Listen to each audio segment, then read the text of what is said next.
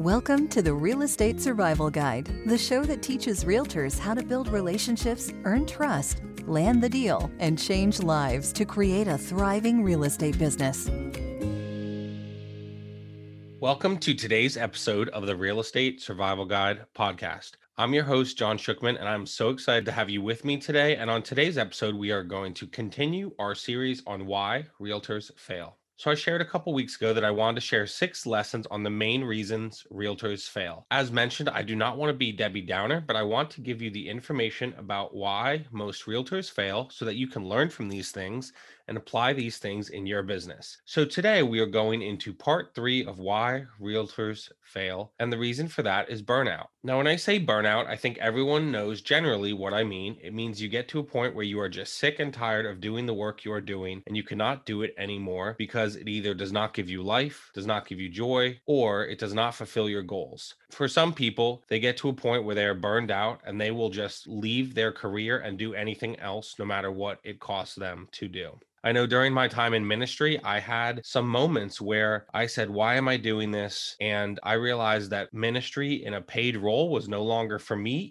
Even though I had a Bible degree, I realized this is not for me anymore and I wanted to do something else. So let's talk about why realtors get burned out. As I spoke about a couple episodes ago, we talked about the average income for realtors. And we talked about how realtors that are working less than 20 hours a week only average making $10,000 a year, while realtors that are working 40 to 60 hours per week were averaging making over $100,000 a year. So as you can see, the numbers are pretty simple. Would you rather make $10,000 a year or $100,000 a year? I would much rather make $100,000 a year. And I think everyone listening to this would as well. But here is part of the issue. So if a realtor is making $100,000 a year and is working 40 to 60 hours a week, when are they taking a break from their job?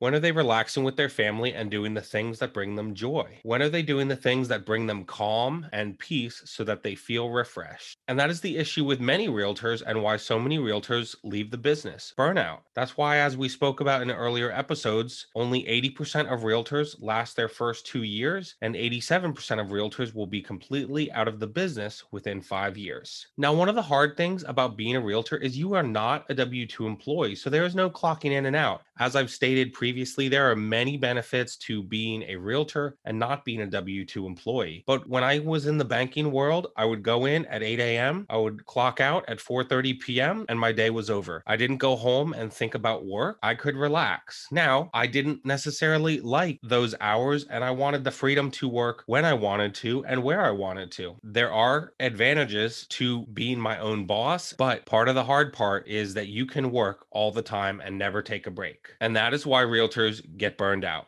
So, how do you avoid getting burned out? One of the things that I have learned is that I had to make personal time in my business. It is so easy to go to bed at one or two or three in the morning after doing a ton of work and then waking up a couple hours later and doing a ton of work the next day. It's like Groundhog Day. Now, as a new realtor, when I started in the business, it really felt like I had to answer the phone 24 7. And I definitely felt that during my first year. To be completely transparent with you, when I get into bed, it is a struggle to not pick up my phone, and I definitely need to grow in this area. To be honest, I really should just have my phone charging in another spot that is not by my bed because there are so many times when I try to go to sleep and cannot sleep. Instead of sleeping, I think of all the things that I have to do and should have done that day. So I might get into bed at 10 or 11 p.m. and I might sit there for hours typing notes on my phone of things I need to get done the next day. And it can be overwhelming and sometimes keep me up for hours and hours. A few weeks ago, I remember getting in bed at 10 p.m. and laying in bed for five hours typing up all the things on my mind that I had to do for my real estate business. So, again, to have success, yes, you have to put in long hours and long days. You also need that balance. One of the greatest things that I've learned in my career was committing to time that I was not on my phone. I committed to one hour a day where I would not be on my phone. And in that hour, I spent time with my family. I relaxed, I played with my son, and I just had some time off the clock. And it was really a game changer for me. And it is so nice to just walk away for that hour and know that no one is going to bother you or disturb you. Now, when I do this, I just make sure I put my phone on do not disturb so that I am not even tempted when I hear a phone call come in or a text message to go over to the phone. Now, when I started doing this, it was so hard and tempting to not touch my phone. I felt like I would miss an important call or lose a deal by not staring at my phone all day. But something I had to realize is that no one was going to be upset with me when they didn't hear back from me for 60 minutes.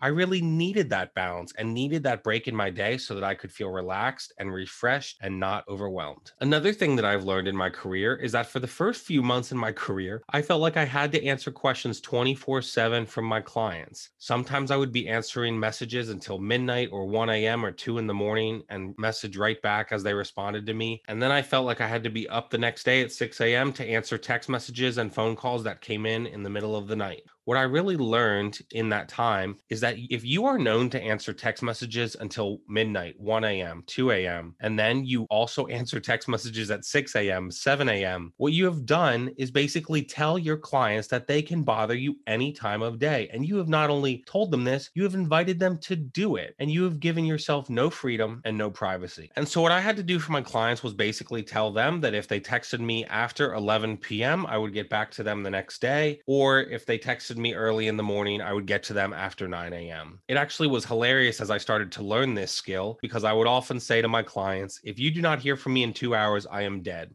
now, it often got a chuckle, but the point of it really was to tell my clients that I needed balance and I needed some time off the clock. And I also needed my clients to know that I might be doing other things and you are not going to always get a response from me in four and a half minutes. When I began doing this with my clients, it created so much peace knowing that I did not have to to them immediately. It also taught them that I would get back to them, but it might be a few hours. Now that my business has really gone and I've gotten busier, I don't have the bandwidth to respond within two hours, but I do make sure to set the expectation with them. Hey, you'll probably hear from me in four or five hours, or hey, you'll probably hear from me before the end of the weekend is out, were simple things that I said to set the expectation. I needed that margin in my life so that I did not get burned out in this job because real estate is a job where you can get burned out if you do not set those boundaries. And I've seen it happen to many friends, and I don't want it to happen to you. So I really hope these things resonate with you, and I hope that you can commit to a time where you are not on your phone or not answering emails and tell your family about it and make some goals for this so that you have some time where you are off the clock. There has to be balance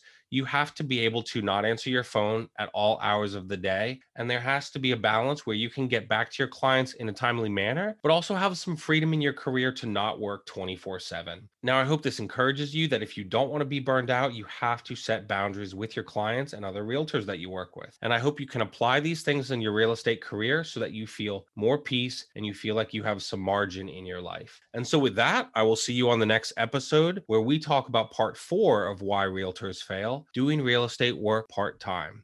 I'll see you then. Thanks for listening to the Real Estate Survival Guide. If you enjoyed this episode, we would appreciate it if you'd leave us a review on iTunes. It helps others discover the show. If you know of anyone who would benefit from these messages, please spread the word. For more, you can visit us at therealestatesurvivalguide.com. Thank you so much, and we will see you on the next episode. Until then, keep putting in the effort. If you put in the effort, you'll be an amazing realtor.